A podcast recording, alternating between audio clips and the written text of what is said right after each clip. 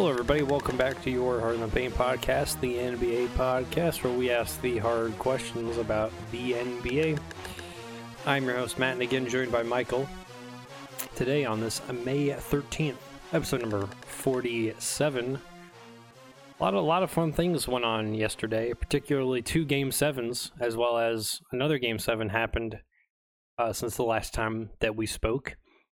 So, uh, great conference finals matchups that are about to go down as soon as Tuesday night, as well as the NBA Pick'ems lottery is tomorrow night. So we'll get to see who is the lucky pair for Zion Williamson, as well as um, a couple other fun things sprinkled throughout. But before we get to that, we would love to give a special shout out to our Hard in the Paint sponsor for this episode of the podcast, and that is Lay's.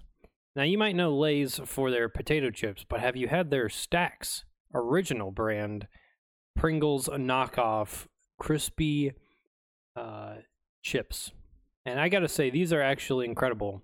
An important di- differential between the Lay's Stacks and the Pringles chips is uh, Lay's are actually gluten free too. On top of that, gives you a nice uh, potatoy crunch as well as just a little bit of salt to get you through the day. I've noticed they aren't as greasy or as salty as the competitors, so I actually really appreciate what Lay's offers here with their stacks varieties. Of course, you have all sorts of flavors to choose from, but I appreciate just the good old original variety. Head on over to Lays.com uh, for promo code NBA to get 10% off your first order of stacks.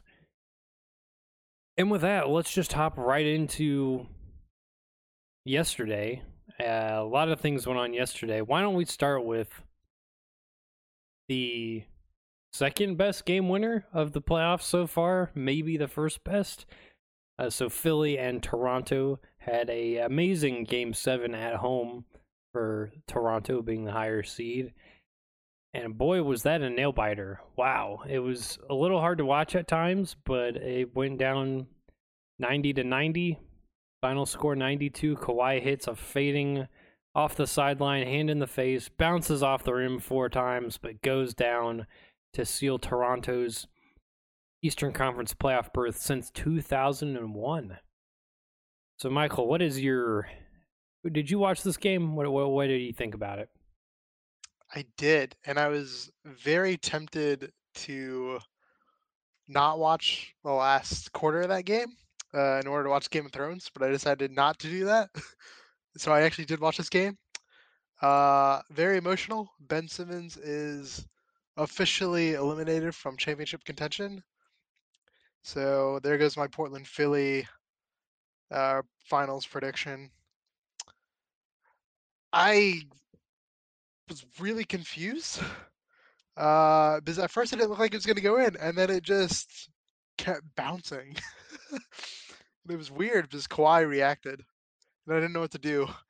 Very emotional day. Game of Thrones, two game sevens. The English Premier League ended yesterday. Big day, big day. Yeah. Mother's Day. Mother's Day. Yeah. So I think the crazy part about that was is it's like one of those shots where it's like in these multiple 14 million different Thanos universes, like that easily doesn't go down. Just to tie into last episode. Um, at the same time, maybe you could argue it's a little bit of Ben Simmons' fault. He didn't really, you know, obviously their plan was to double at the end, and they didn't double. He he backed I'm not, off. I'm not, I'm not blaming Ben Simmons for that one. I'm oh, I'm, blaming, I'm blaming for Ben the Simmons way. the whole time. I'm blaming Embiid for getting in the way of Ben Simmons. I, it, Philly's got a lot of hard how bad the questions. Sixers. All right, I guess we. I mean, can we really talk about how bad the Sixers were the last three minutes of that game? I was I was about to say the same. It's like Philly's got some real questions to answer with how they ended that game. Can Embiid and Simmons play on the same court? That that's the biggest question, right? Here's the crazy thing: is like Embiid never went back to the basket like for most of that game. Like maybe once or twice. Yeah, but does it matter when you have Ben Simmons on the floor who That's what I'm saying. is not helping to space out because Jimmy's clearly going to get the ball uh, towards the end of the game, right? He's the guy who can create a shot off the dribble. He's the clutch guy. So what do you do with Ben Simmons in the last six minutes of a playoff game? That that's like the number one question that we need to answer as like a collective basketball community is like That's the number one question. for Not Philly. where does KD go? Okay, okay. yeah, yeah, yeah. In in context to the series, but uh, it's like okay, the dude is not a good you know foul line shooter, so that's step one. Uh, step two, his floor spacing sucks ass. I mean, he shot like what is it, thirty something percent from outside the paint during the playoffs or something. So that's not good. And step three is his defense is very questionable. I think it kind of reminds me of LeBron's style of defense, where it's like Ben Simmons? I, I, he was better in this series, but like the previous series, it was a little rough in my opinion. Really? Well, okay, the first two are related by the fact that he is a reluctant shooter. I mean, typically free throw shooting goes hand in hand with other types of shooting, three point shooting mid range. And I would completely disagree with you on Ben Simmons. I think he played fantastic defense, considering he's going against Kawhi, who was basically a one man offense last night with what, like 40 shots. Ben Simmons is a very good perimeter defender. I think he's good, but I don't think it's. I, think, he's, one of the. I think he's definitely been one of the best defenders in the playoffs. No, Klay no. has been bad. Klay was been bad. Has been bad This needs some in terms of- context. In terms of perimeter defenders. So uh, his one on one, I like. Like Okay, I, he's the best. He's the best perimeter defender on his team. I, I like his one on one when he's guarding the guy with the ball. But whenever I see him on help side or like guarding someone that's not really in the play, I'm just I'm just not seeing it. It's like the dude's got such good physical features and like obviously has like the mental wherewithal to kind of predict passes, kind of like LeBron does in a sense. That he's like two or three steps away from could easily be a like you know top five All NBA defense. He destroyed Kyle Lowry and Pascal Siakam in this series. Okay, And but let's doesn't- pretend that Kyle Lowry needs help being destroyed. But he okay. Would you say he's the best defender for Philly?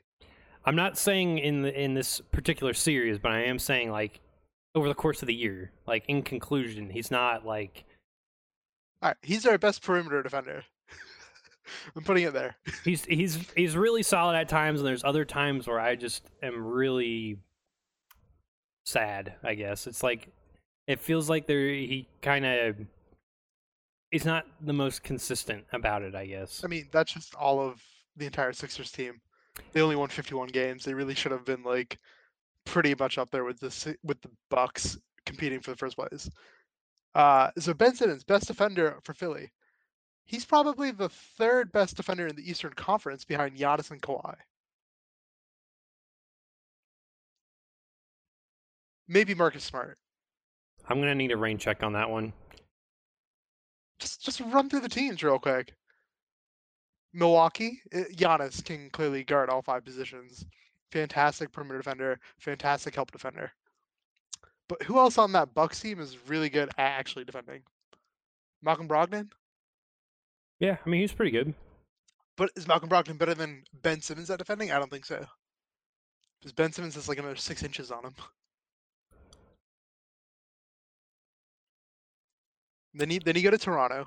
Kawhi is by far probably the best defender in the NBA, uh, perimeter defender in the NBA.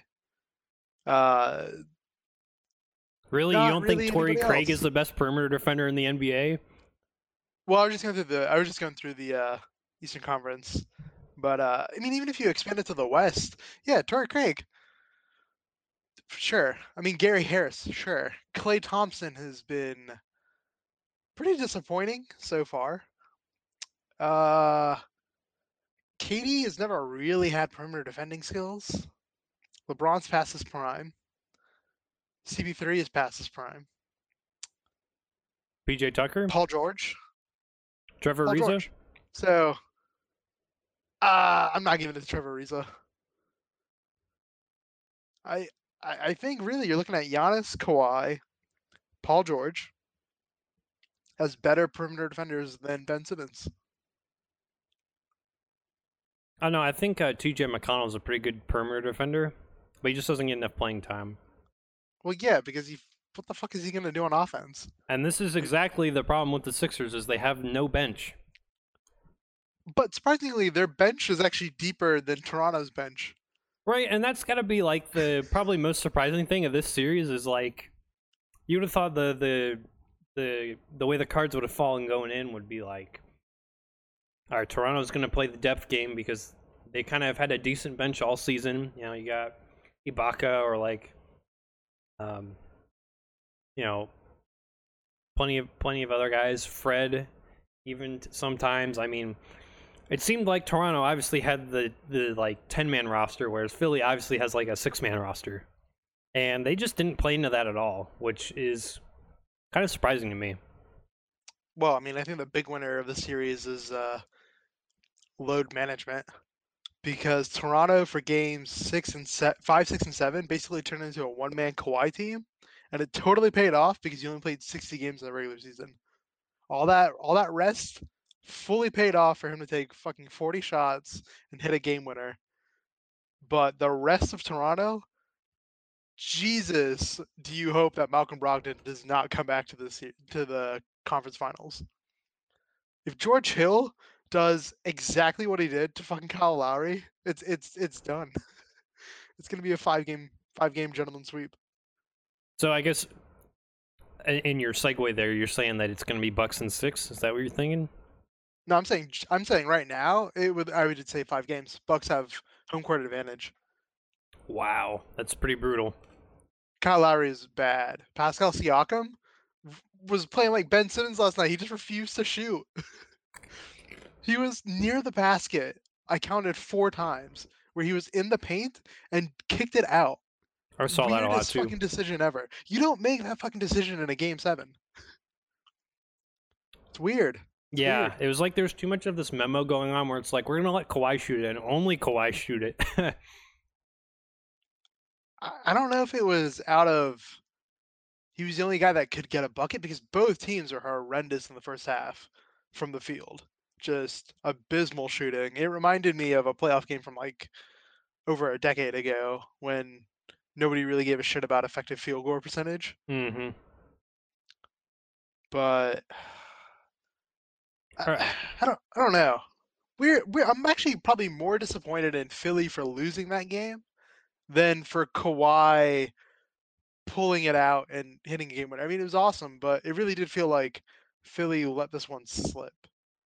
I would have to agree with you on that one. If it kind of felt like momentum wise at least I think Philly kind of had momentum going into game 7. I mean mostly cuz they won game 6, but uh, it felt like, you know,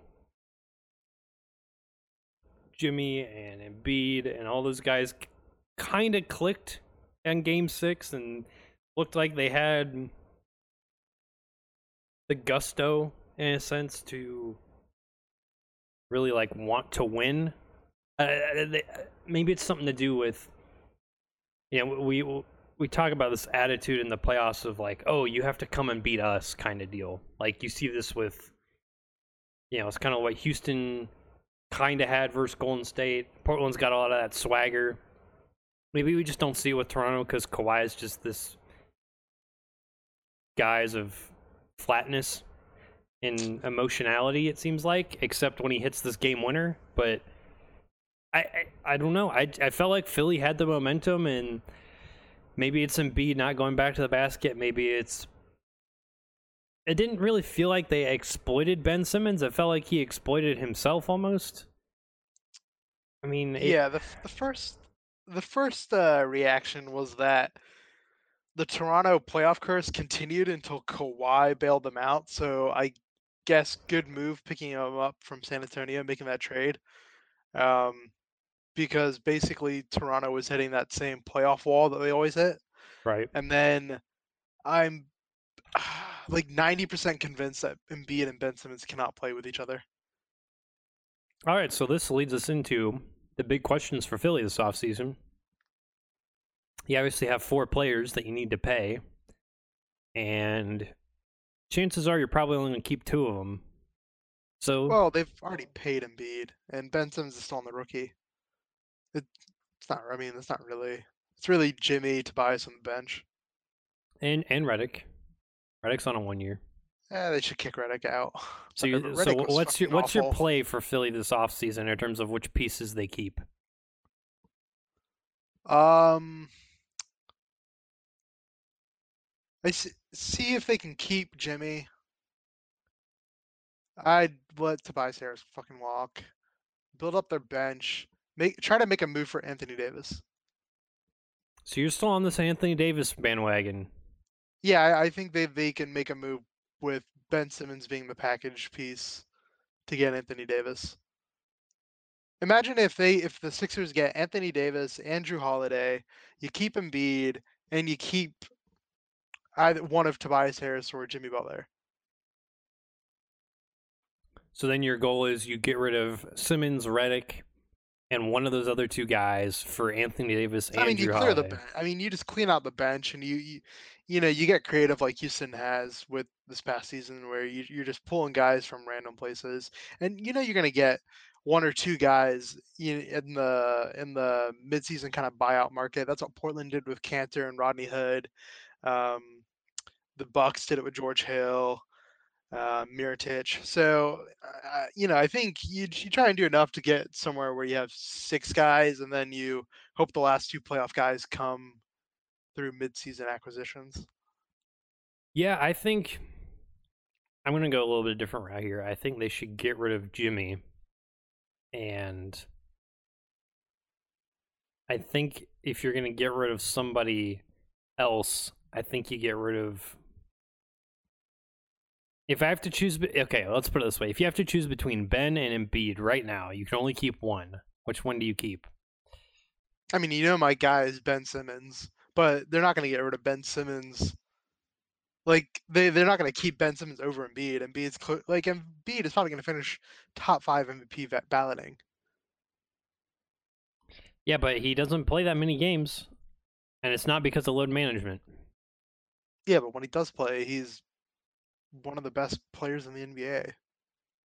So you're gonna trade Ben Simmons somehow. You're gonna lose him if you had to pick between those two.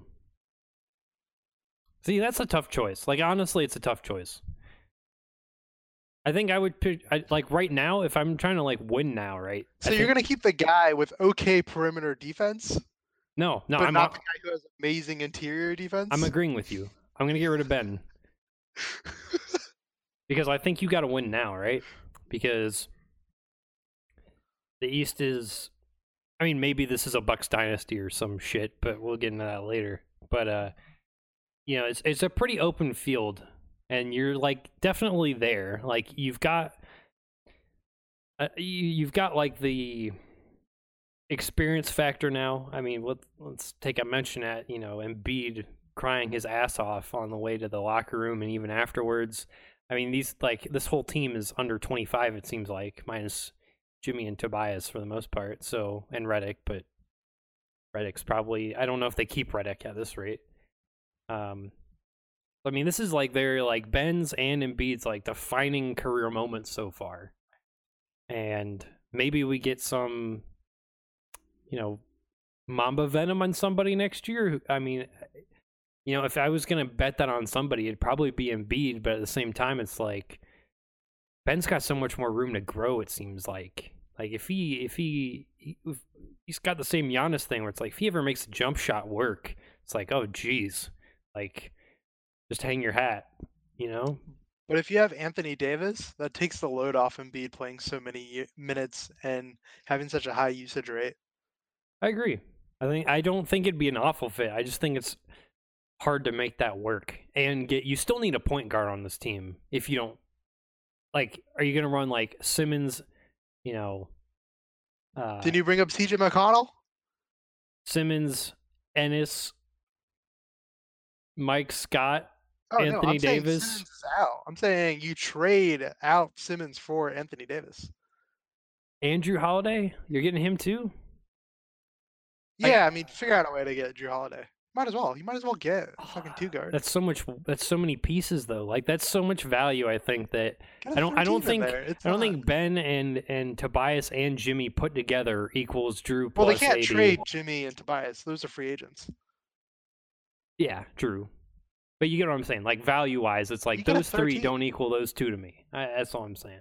You can get a third team. Boston's gonna blow it up. Get Boston involved. Well, here we go with the uh, Boston involvement. So I heard a hot take on uh, I forget which radio TV program it was, but somebody was saying, "Oh man, Boston would still be in the playoffs if they had done the Kyrie for Anthony Davis trade like six months ago." No, I disagree completely. Anthony Davis has had a very overrated NBA career so far. I think it'd be much more exciting. I don't. I, I'm not a big fan of this Kyrie melodrama, but at the same time, if you if you told me now you were going to make that trade, I'd say you got to throw me some more pieces besides Kyrie, right? Like, Did Kyrie play his last game in Boston? yes. All right, so here's a hot take for you. Here's the hot take. Hit me. So the Brooklyn Nets have been in draft and free agent hell for five plus years because of the Paul Pierce KG contract uh, trade, right? But Danny Ainge perfected execution. Everybody was all on board with this. Everybody's like, "What the fuck are the Nets doing?" They're basically stuck in purgatory. Now the Brooklyn Nets are actually set up better than the Celtics for the next decade, and I guarantee they will sign Kyrie in the offseason. So you heard it here first, folks. Kyrie Irving is going to the Brooklyn Nets for six first round picks. No, no, he doesn't. No, they don't need a trade. Kyrie's a free agent. You heard it here first, folks. They're getting him for six first round picks yet again. You can't trade Kyrie.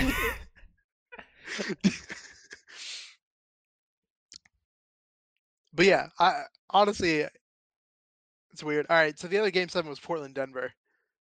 Uh, Denver was up by 17 in the second quarter, and they were one of the two best teams, I believe, at home all year. Yep. And they cratered, um, specifically Jamal Murray, who very up and down this playoffs. And when he, they were down, Denver went down, and ultimately Denver did go down. It feels like we need to do a little bit more of a like as an NBA community, a critical analysis of Jamal Murray himself because he's Yeah, it's too early. oh he okay like- so he's up for contract. He's up for contract because he's been around for three years now. Um, Yeah, but he's only up for his contract with Denver. He's not actually like up. He's up for a contract extension with Denver. Yeah, yeah, But but, not- but, but he's not a what's his value? You know, because what the problem with this team is is you know, uh, Jokic is their freaking point guard in a sense. I mean, Jamal Murray's basically like, you know, JJ Redick. Yeah. No, they just have a bunch of two guards. Yeah. So I mean, would you rather have JJ Redick over Jamal Murray? I mean, No, hell no. At least Jamal Murray is slightly better on on defense. Could you imagine? Look how much they Portland was picking on Jamal Murray in Game Six. Could you imagine if that was JJ Redick? I think no you get the point I'm trying to make with the three point shooting and No, actually, I, I, the, not really. the not actually- necessarily amount of ball handling that you need to have. Like, like you Yeah, could get away with not having a point guard on that team. JJ can't create his own shot.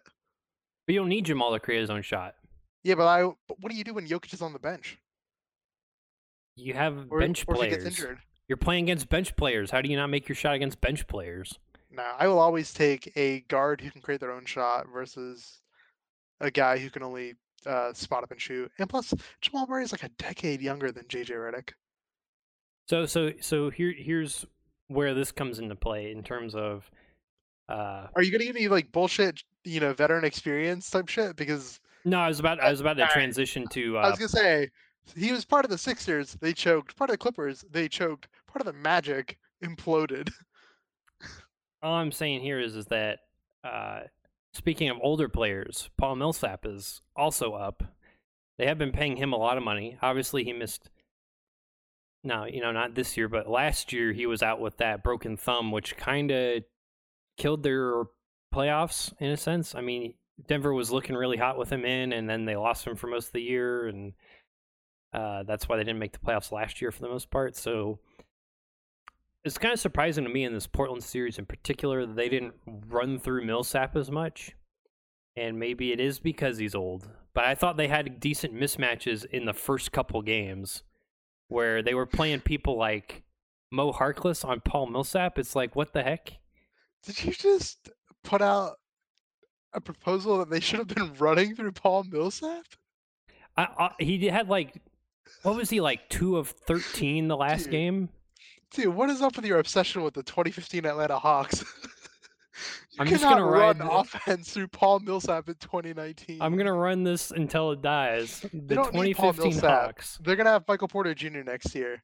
Just give all those Paul answer I was Millsap minutes. for. Michael Porter Jr. It'll be perfectly fine. Yep, that's that's exactly what I was hoping you'd say because Michael Porter Jr. The- Paul Millsap offense. the fuck do you think he I is? th- so so Green? what they should do is they should obviously I think you should not re-sign him. You should go grab you know a stake in one of these free agents somewhere because you've got a bunch of cash and now you've got some I don't want to say spare two guards, but you have you have ways to deal around with those two guards to maybe get you a real player somewhere. I mean, I would I would throw the money at Mike Conley. I I would try to get Mike Conley. you think they need a point guard? Yeah, I, I think I think a point guard with Jokic actually would work a lot. I, I think the pick and roll. It their pick and roll would dress. Look how the pick and roll works with the two man game of Jamal Murray and Jokic. Now imagine if you can do that another angle with Mike Conley and Jokic, and then you have Jamurray and Jokic. You have much more interesting combinations. And Mike Conley, there he got he's got your veteran experience. He brings in your three point shooting. He's got still decent defense uh, at the guard position. Um, obviously, his contract is pretty huge, and he's old. But I think that's the way to go. Interesting. That wasn't that wasn't the take I thought you'd have. Who would I go with? Well, according to the uh, trade results here, that trade won't work, but uh, that's a different story for a different time. Yeah, you can always make a trade work. Speaking of Portland, kind of transitioning gears here. So now Portland has to play Golden State in the Western Conference Finals. The Curry v Curry matchup we always wanted. Curry ball, let's go. The split jerseys, I better see those by all the family members. Nah, I, th- I think I think the parents are just gonna they're gonna one's gonna wear one, the other's gonna wear the other gear. I would just wear the home team gear, I think. What do you do in Game Seven? You wear the home team gear. Yeah, but then that's like uh, four times Steph, three times Seth. I mean, uh, Oh, yeah, one of them's older. I mean, that's kind of fair, right? what? One of them's older and one more. I mean, it's kind of fair, right?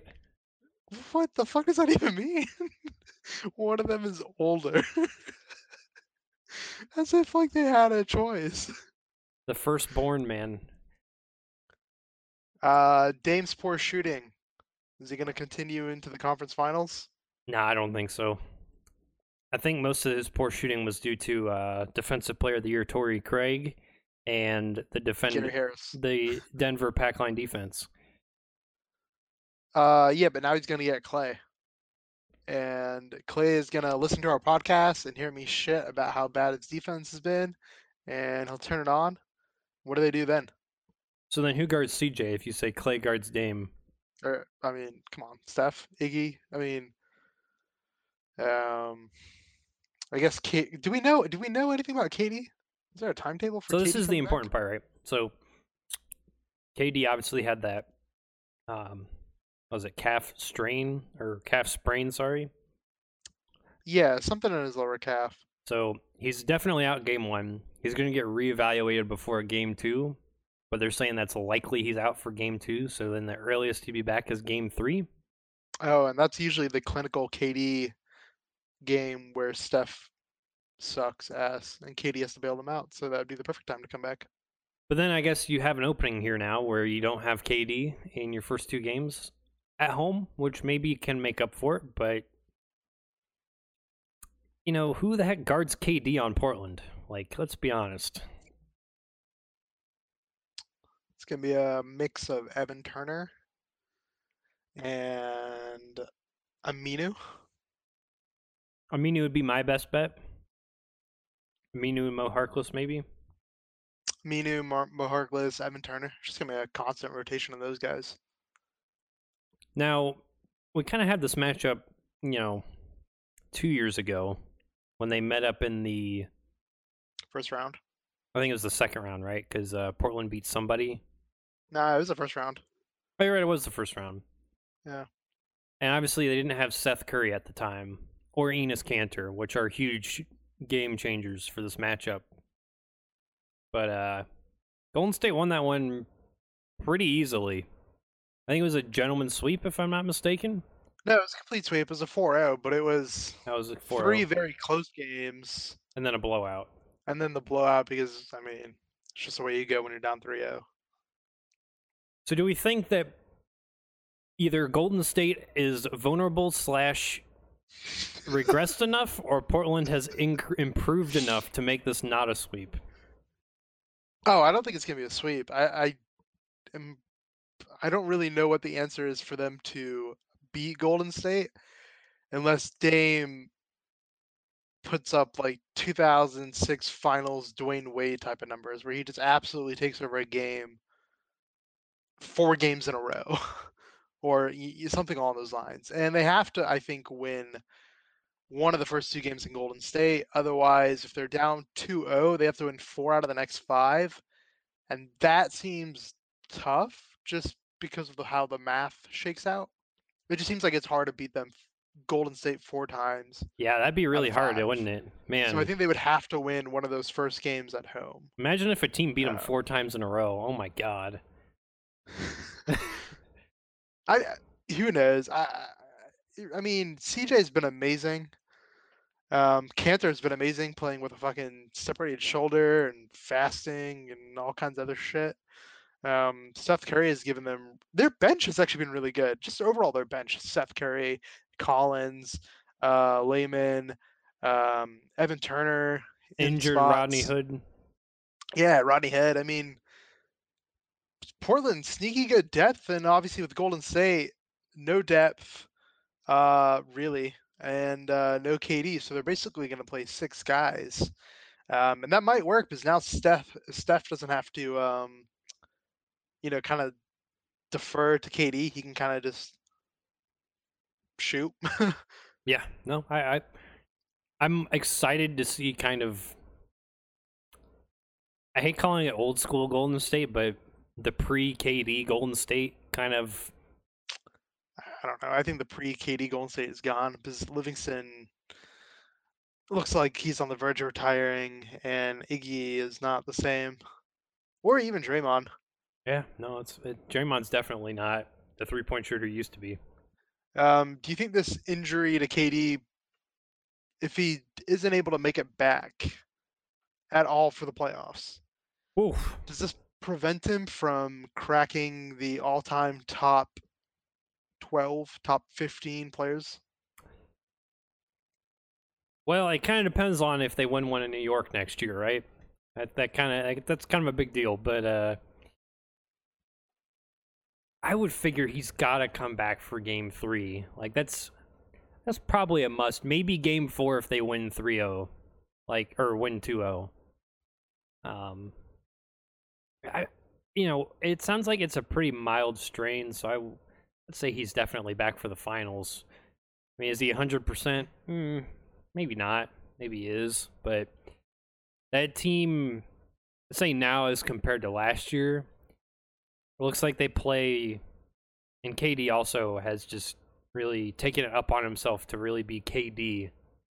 You know, he whatever Patrick Beverly gave him to like realize he's KD again, like it was perfect timing, I guess. Well, I think KD is in a very similar situation with Kawhi, where they're both free agents with one foot out the door, but they're kind of the only lifeline to their respective teams.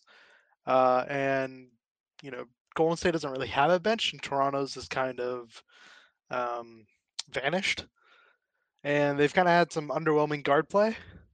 So kind of very similar situations between Golden State and Toronto, which was probably the most likely finals outcome uh, before the playoffs even started. Um, was probably even the betting favorites before the season began, outside of maybe Boston, Golden State. Um, so what do you, what do you, what's kind of your recap on the Houston Golden State rivalry?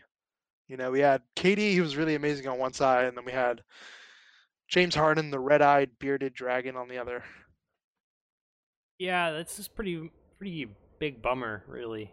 I mean, you lose Game Seven without KD. Your team kind of isn't so hot. Game Six, it didn't make it to a Game Seven. It, eh, yeah, that's a good point. I don't know why I said Game Seven. I guess all the other ones went to seven. So, anyways, uh, well, that, I mean, this is actually the first one that went to. The last year was the first one that went to seven. Yeah, yeah. So that's pretty disappointing. Like that's almost majorly disappointing. Like to the point where I would consider blowing it up. And, and this is something I'm pretty sure we talked about in the past where it's like, all right, if Houston fucks it up this year, do we do we blow it up? Do we blow up the Chris Paul trade? Was that even a good trade at this point? Can they what do you mean by blow it up? Who would they get rid of? Because right now Capela, Harden, and CP3 are going to tie up like almost a hundred million dollars. Well, what team wouldn't want James Harden? So you're talking about trading James Harden? You you empty the tanks, man. You go you go full tank mode. Who? Okay, who? In order to make a trade, you would want somebody better. So who's going to be better than James Harden that they could get in a trade? Zion Williamson. All right, I'm being fucking like serious here. Like, who would who could they actually get that would be considerably better? LeBron James. Banana boat. You, you, would you would rather have LeBron right now than Harden? Neither one plays defense. Remember this. Yeah, neither so one you, plays defense. you have defense. to basically go only off offensive numbers. So there's obviously probably someone else in there with LeBron, right? Like it's LeBron plus a pick or something, or is it Harden plus uh, a pick? Like there's there's more. Than, It's not just a one for one, obviously. It's like a Melo Denver trade where it's like Melo goes away and they get like six things in return. No, no, no. But like the Melo Denver trade was like just a botched idea by the Knicks. There was no need. Like that was a trade that never needed to happen because he was about to be a free agent. But like LeBron's under contract, Harden's under contract. You actually, I mean, Anthony Davis is kind of the only other move, right? Yeah. Everybody else is a free agent. I, I mean, that's just what I think. I think if you're Houston, you're like, okay, well, this is another Golden State dynasty. Now, maybe you can have the mindset of KD's going, Klay's going, Draymond's gone, Golden State's fucked. And maybe this is like, oh, now it's our year. Now that Golden State's gone. We couldn't match them punch for punch. So now we're going to try and take the throne when they're gone. But the problem with that is, of course, Denver, Portland, all these other guys. So if you get rid of Harden, what what team are are you are you building in Houston that would even remotely give you a chance at winning the title? You aren't. You're going full tank. You're getting 17 Whoa. picks for Harden. But you're still stuck with the Capela and CP3. Like, if you're gonna blow it up, you got to get rid of everybody. There's no point paying Capela like a hundred million dollars to tank. Another team would love Capela, man. Are you kidding me? Small ball would five? They? Yeah. I don't. I don't think he can play small ball five. I think we learned that from the Golden State series. He cannot play a small ball five. He got run right off the floor. Last year he did not, though. Yeah, he did. He definitely did, kind of like last year as well. PJ Tucker played the five last year. Right, because they didn't have Ariza. Yeah. I feel I feel like a, a, a Capela isn't that bad what of a deal. A playoff deal. team would want Capela. I mean, I think uh, Portland would like Capela right now. Apart from maybe the Lakers. Lakers aren't a playoff team. Uh, well, I mean, assumed to be playoff team. Whoa, you're assuming a lot there. Why would Portland? Portland has Nurkic. No, they don't. Nurkic has a broken leg. Yeah, but he'll be back. Like, I mean, you're not gonna get Capela in time for this Golden State series. Everything you're talking about is for next year anyway. I don't know. You hope that like the Wizards do something stupid and bite on this trade somehow. Like I, I, I don't know. It just feels like to me like you have two mindsets if you're Houston. You're either saying Golden State's gonna blow up. We're gonna right, be right back here next year with a one year older Chris Paul. We're fucking maxed out on contracts, so we can't do shit anyways, and we're just gonna run it back. Or you're like me and you say, all right, we're just gonna blow the whole fucking thing up, the ship and all of the crew and even the tires off the boat, and we're just gonna pray for the next twelve years to go okay. Right, can I give you a third option? Third option, move the team to Seattle. Third option, they double down on running it back and committing to a huge spike in the luxury tax. They signed Kevin Durant. So speaking of Kevin Durant, will he be back Like, for? like, don't- you think Harden and KD looked at each other on the court and were just like, "Man, this fucking sucks. I'm carrying my team. You're carrying your team. Wouldn't it just be better if we teamed up again, but this time we didn't have Westbrook?" The only problem I have with that is n- no one blew a three-one lead in those series, so KD obviously isn't going to go anywhere. That's What- clearly the rule. What what are you talking about? None of this makes any sense. Okay, so you've blown the three-one lead to uh, Golden State, and then Yeah, but how did that? teams? How did that? How is that relevant to Harden? Oh, it's relevant to KD. I don't know how the fuck it's relevant to Harden. Oh, okay. Well, I mean- That's just KD's uh, pocket rule. He's got to blow a three-one lead to your team, and then he'll go there.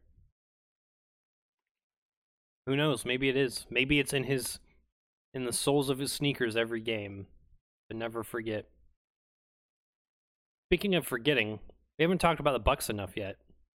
The number one seed in the entire NBA. yeah, but that's because they're cruising. Yeah, it's I mean, they're starting Giannis at the three, Mirotic at the four, and Lopez at the five. They they went ultra big, and just absolutely murdered Boston on that. Yeah, they're the only team that hasn't really been tested yet. They exploited the uh, defensive versatility of Boston's. I don't even know what you call them, like forwards, swingmen of like Gordon Hayward, Jaylen Brown, Tatum, The six Marcus sevens. Morris. I mean, they basically just killed that idea by throwing out Giannis at the three and Lopez at the five and stuffing Mirotic in between, and then Mirotic and Lopez basically playing stretch fives. Giannis playing an inverted five, even though he's a small forward technically in the lineup, and Boston just they, they couldn't go any bigger, and it's not like they're going to improve defensively with Marcus Smart being out, and you can't play Aron Baynes and Horford for like huge amounts of time because their best lineups are when they go small ball. Yeah. So I think off of that metric, off of everything we've said, so right now we've got the matchups of Golden State Portland and Bucks Raptors. We said Golden State in six, I believe. We didn't give a Bucks Raptors one though. Oh well, I mean, no, I said Bucks. If if Kyle Lowry and Pascal Siakam continue to be this fucking awful, it's gonna be five games for the Bucks. Golden State Portland, I don't even know about that one. I think that's going seven. Do you think Golden State in seven and then Bucks in five? Yeah, but it all depends on Pascal Siakam. The X Factor. Well, it's not even an X factor. It's just, I mean, an X factor is kind of like a guy that could actually just kind of swing a series, but he's not really swinging it. It's just like you, he should be there. Like it's more of if he at this point, if he doesn't show up, it's a choke. It's not like an X factor. Like an X factor is like a George Hill, where it's, you know, when he plays, it's great, and it's like if he doesn't play, you're not really counting on him to give you great minutes or like you know, 15 points off the bench. But if he does, that's amazing. But Pascal Siakam, I think we've come to the conclusion that we expect 18 points out of this guy. Yes, I so if he doesn't get you 18 points, that's no longer like an X factor. That's just a guy who's Eric Bledsoeing his way through the league. Well, I'm gonna have to give the other estimate of Golden State in six, and then Bucks in six, for the meme's sake. What is a meme? The old Bucks and six meme from the Miami days. I have no idea what you're talking about right now. Okay. Well, What anyways, obscure part of NBA Twitter are you on? obscure part of NBA history from almost ten years ago. But uh, uh, by the way, so let's Who was watching? Who was watching the Miami Heat in 2009 or Milwaukee in 2009? Yeah, that's a good point. Uh, so, anyways, so now we've said uh, Golden State and Bucks pretty much as our title run. So, looking two steps ahead, what do you think about that? Uh, I don't know. It's too early to really think about it because I really gut feeling tells you Toronto and Golden State are the ones that really hash out. I would love to see Giannis uh, be there on like the big stage because he's a guy who plays offense and defense. Um, obviously, Kawhi does as well, but Giannis is a little bit more uh, extroverted. Uh, but you would expect that Kawhi is probably the best player in the series. And typically, if you've got the best player, you can kind of pull things out of his ass. I mean, we just saw that with the Sixers series. So, All right, last question. Not trying to predict who's actually going to win, but what's the hypest matchup? Is it oh, it would have, oh, it would have been Portland Philly. I mean, God damn, could you imagine Portland Philly? But Philly's gone now, so who is it going to be? Is it going to be the Bucks or the? so Oh, it's it's anything with Portland. it's Uh, Portland. it, it'd be Portland, Milwaukee. I think it's although Portland, that would- That would absolutely wreck the NBA's ratings. Two small market teams with obscure stars. You're gonna have all these like sixty plus year old white men being like "G- genus Ambalabaju versus like some fuckers from Portland. I mean, it's just gonna be it. It, it would it would not go well with uh, the ratings. I think I would love to see it just to see how many times Giannis guards Lillard, like on an island for like some pick and roll switch or something. Like that'd be pretty hype to see. Uh, another question I have is Embiid or Jokic? I'm rolling with my boy Jokic still. I picked him in fantasy the past three years, and ha- he hasn't let me down once. So I'm going with Jokic all the way. He needs to lose some weight, Uh, though. I agree with that.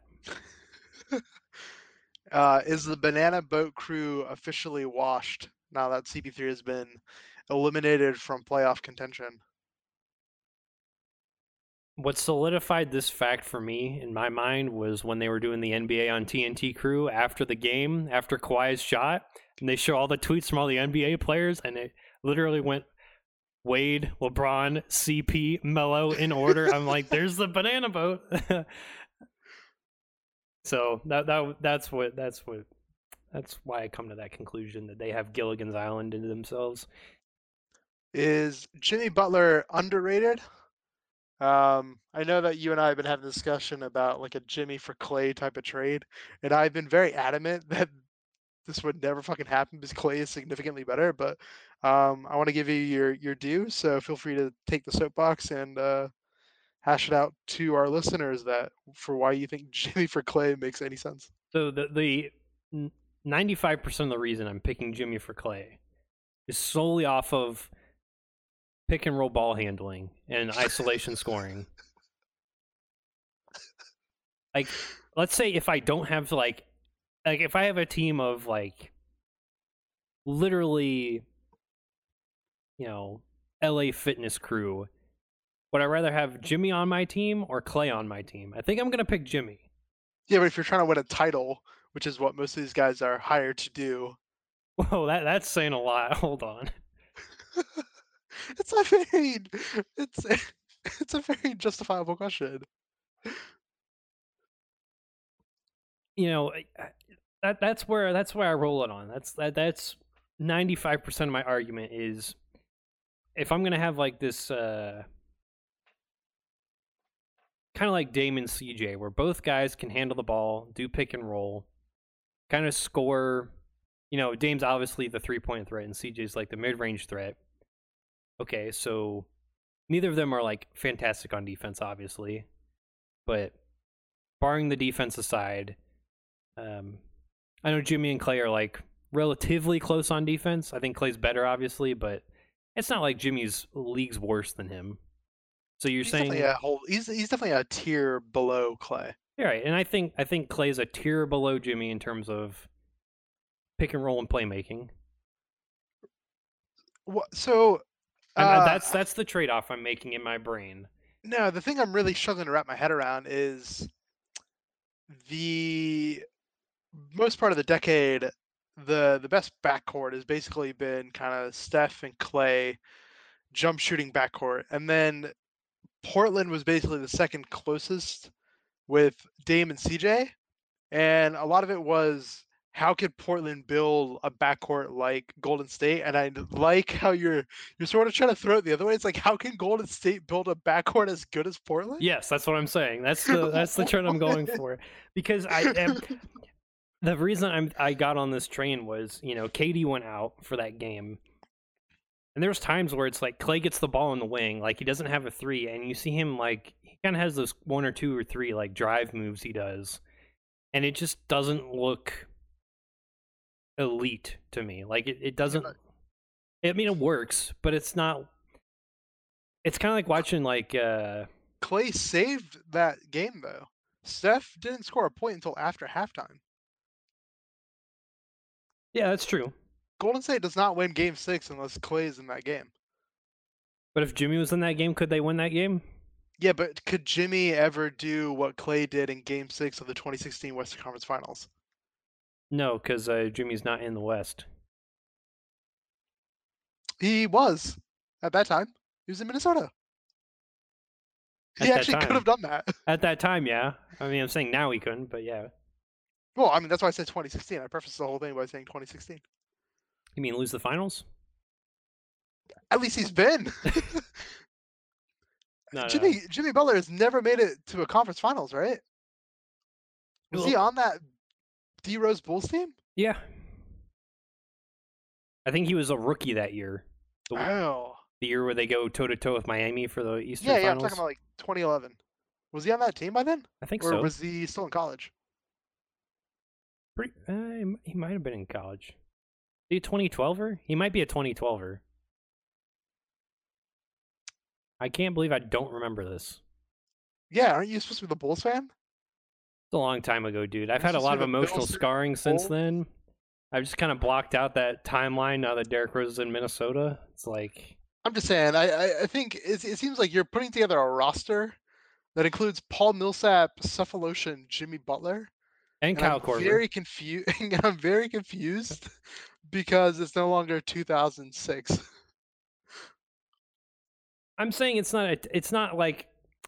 It's not a terrible exchange. I mean, like Klay's No, better. no, it's it's a it's a terrible exchange. It makes no sense. like I think Klay you have to give up significantly better on offense. Like okay, so Klay's- so if you're making this like work in real life, right? If you're if you're Philly, you've got to give up like Jimmy plus one to get Klay. Like I think that's the fair trade. Well, you, I mean, okay, well, you can't really trade Jimmy. Right, you can, but like value wise, it's like all right, Klay equals Jimmy plus something, right? and that's plus something isn't huge. it is. Klay is significantly better on offense. Uh, has a much less mileage on his legs. Has never had as many significant injuries as Jimmy Butler. Not a head case like Jimmy Butler.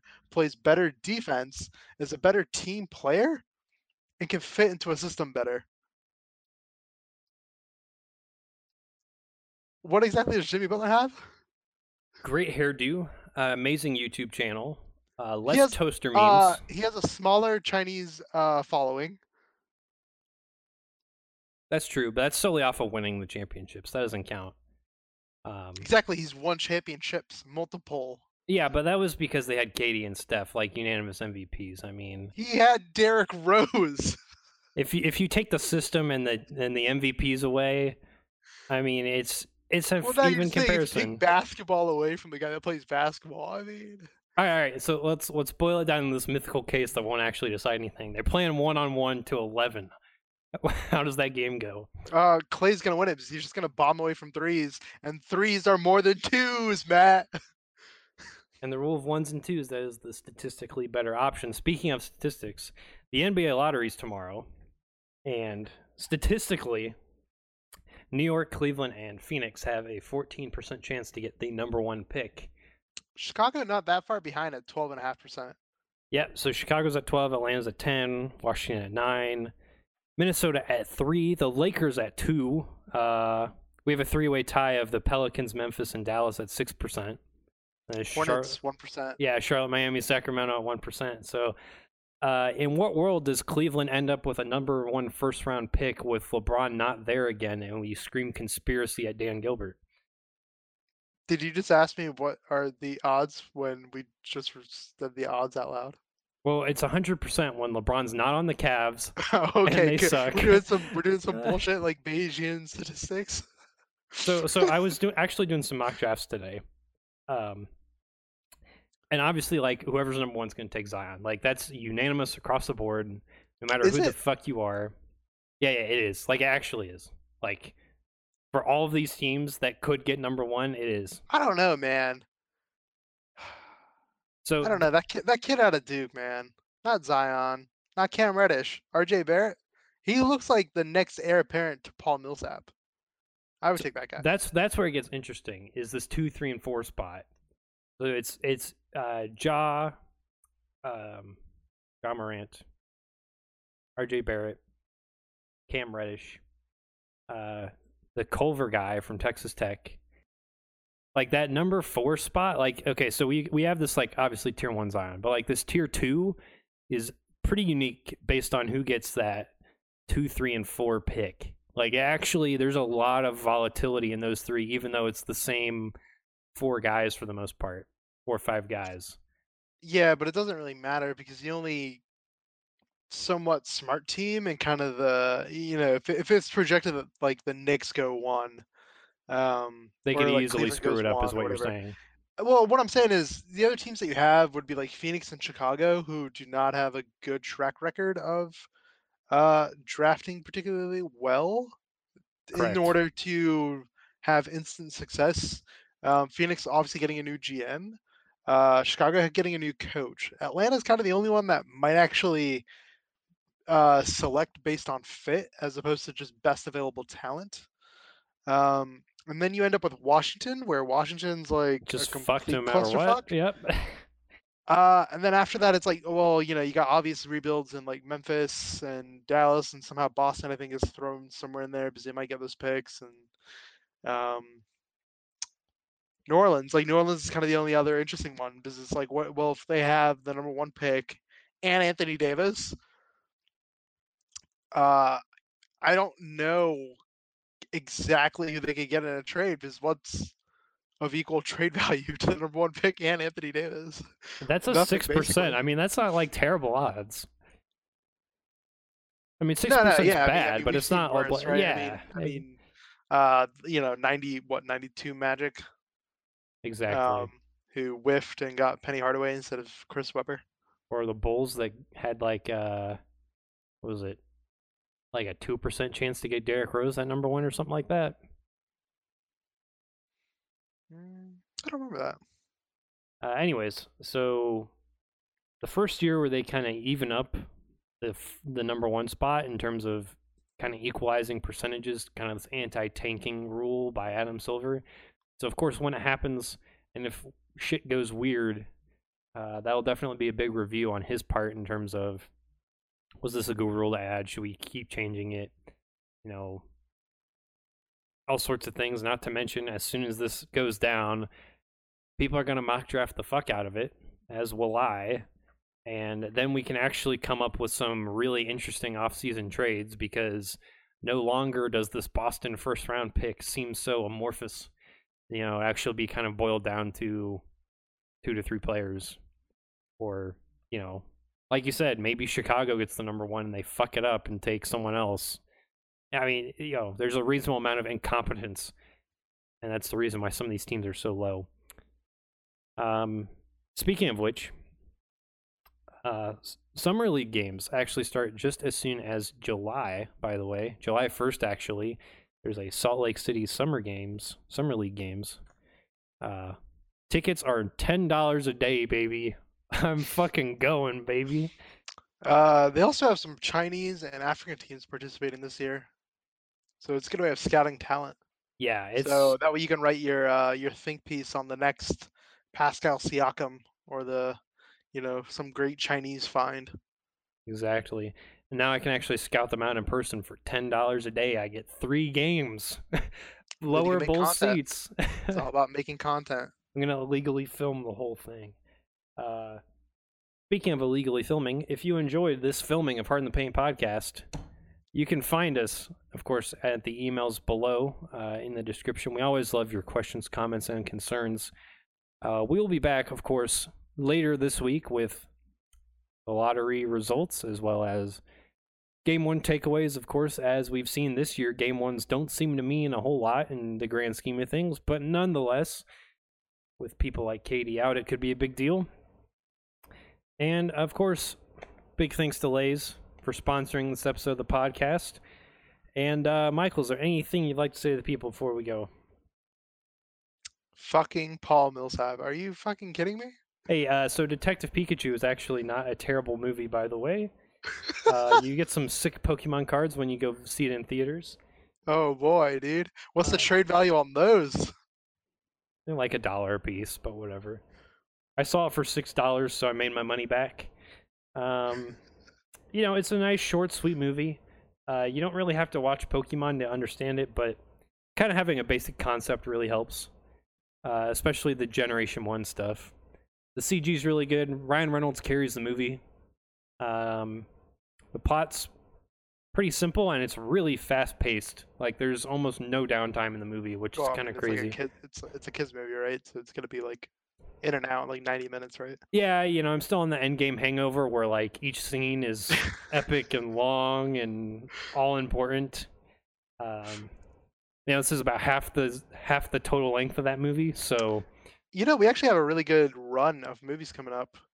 Uh, John Wick 3 coming out later this week. yeah. That's pretty fucking hype. Uh, followed by I think X Men is in the pipeline this month. Uh, Hobbs and Shaw, the Fast and Furious spinoff, a Tarantino movie. Uh, It number two, or It Part Two. Yeah, dude, I've been making bank on going to these Sunday morning shows where it's like totally empty because everyone's at Mormon church, and the tickets are like Oh. six bucks. It's great. Is there a Mormon theater? Is there like Mormon-based content out there? Not not in terms of like. I mean, I guess a little I, bit. I- I guess like I'll put it like this. So like uh out here like near Chapel Hill, right? This is like the highest amount of Indians outside of um the major cities on the East Coast. Uh and there's like, you know, specific theaters that just show Indian like films all the time, like Bollywood shit. oh no, I'm no, wondering if there's like is there Mormon specific no, we don't. We uh don't have much of that. venues? Basically, the most Mormon specific stuff we have is there's like Mormon restaurants, kind of like Jewish restaurants. Can you try to find if there's like a Mormon basketball league and then get in that? Some Infiltrate it and then forge a I bunch mean, of it's not really- documents it's not really infiltrating. put a bomb in my car and then. okay. Speaking of that, 9/11 was a conspiracy, Oh, and with that, we'll see you on the flip flop.